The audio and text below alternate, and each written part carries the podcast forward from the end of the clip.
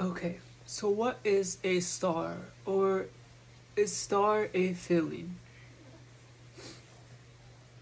But welcome to my blonde movie review.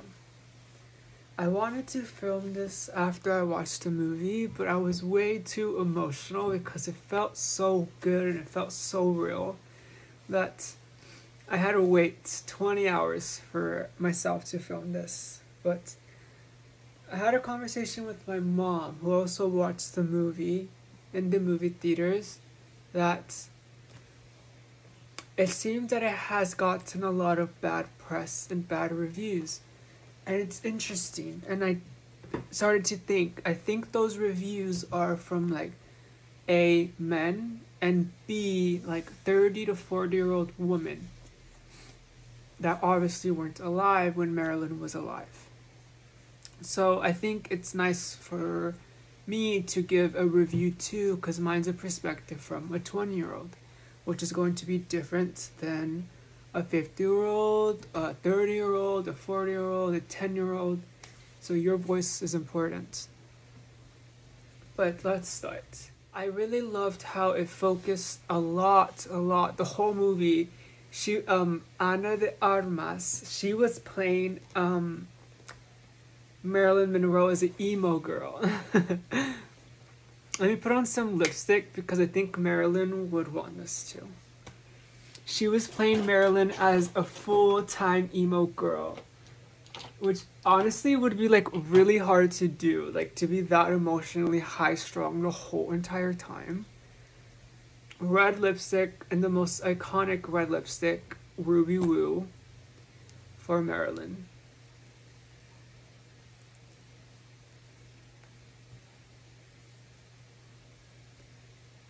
There's only certain women that get like remembered and um idolized with makeup and makeup styles like Amy Winehouse. And you kind of have to die first to get um a makeup style remembered for you. Like who did I just say?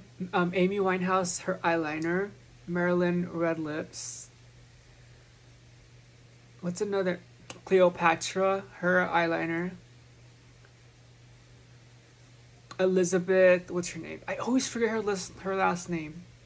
She played Cleopatra. Uh, but I wanted to Elizabeth. do some research after I watched the movie. Um, i.e., looking up the Wikipedia page. And I found out that Ana was actually Cuban and Mexican. And that made sense because I feel like I kind of knew with the name Ana, you're gonna be Mexican, but in some scenes, you can totally tell that she's Cuban or that she's Mexican. And I love that because I'm Mexican too.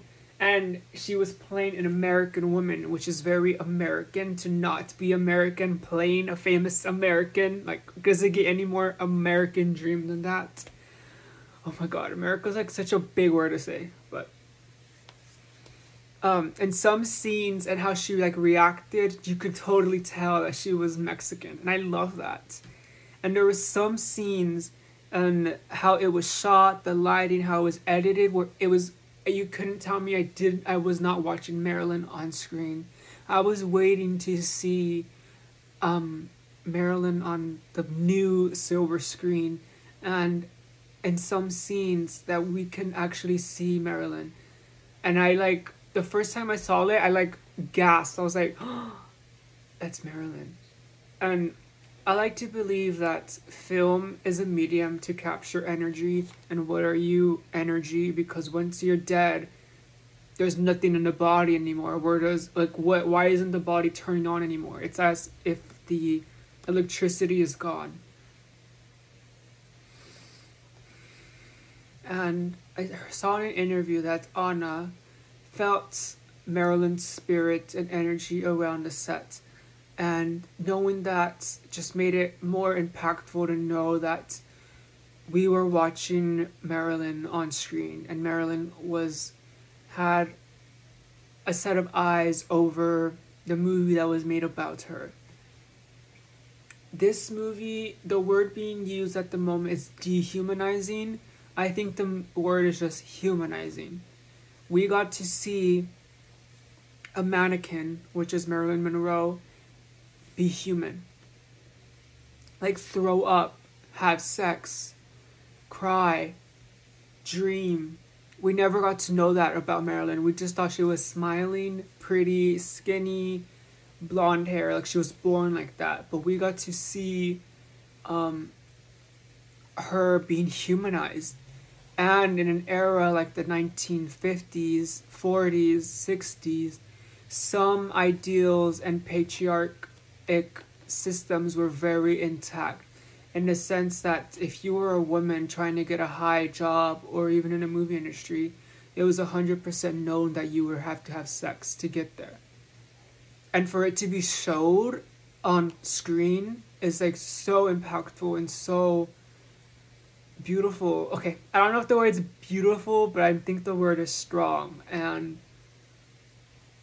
it puts more light into the story of our beloved Marilyn Monroe.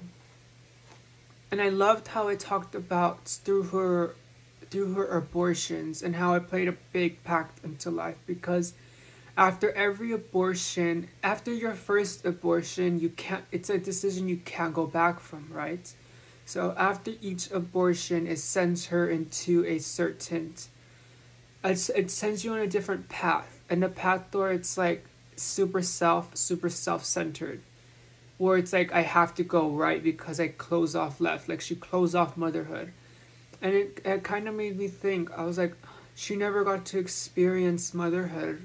That's why in that her last film where she got to actually play a mother to those two kids, I forget the movie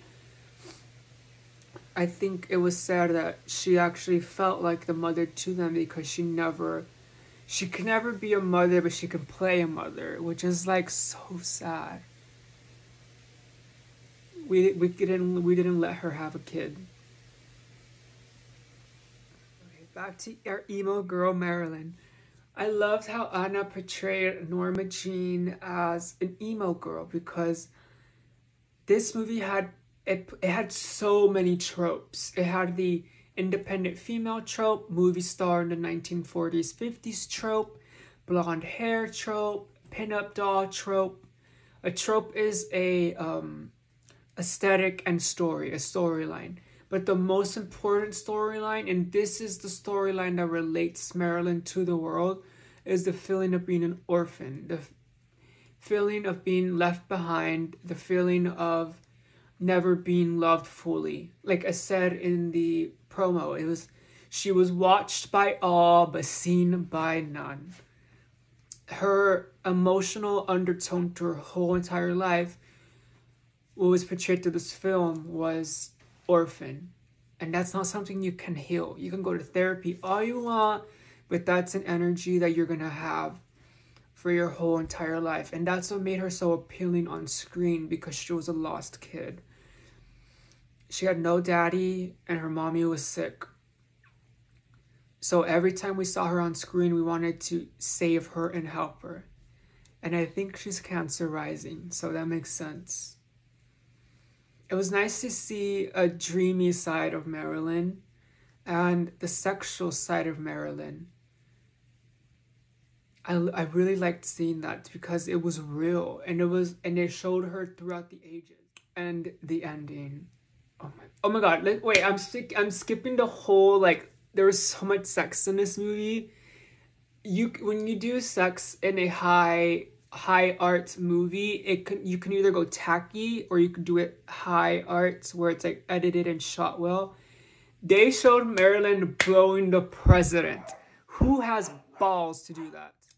Funny to be on the topic of balls, but who no one has the balls to de what's the word?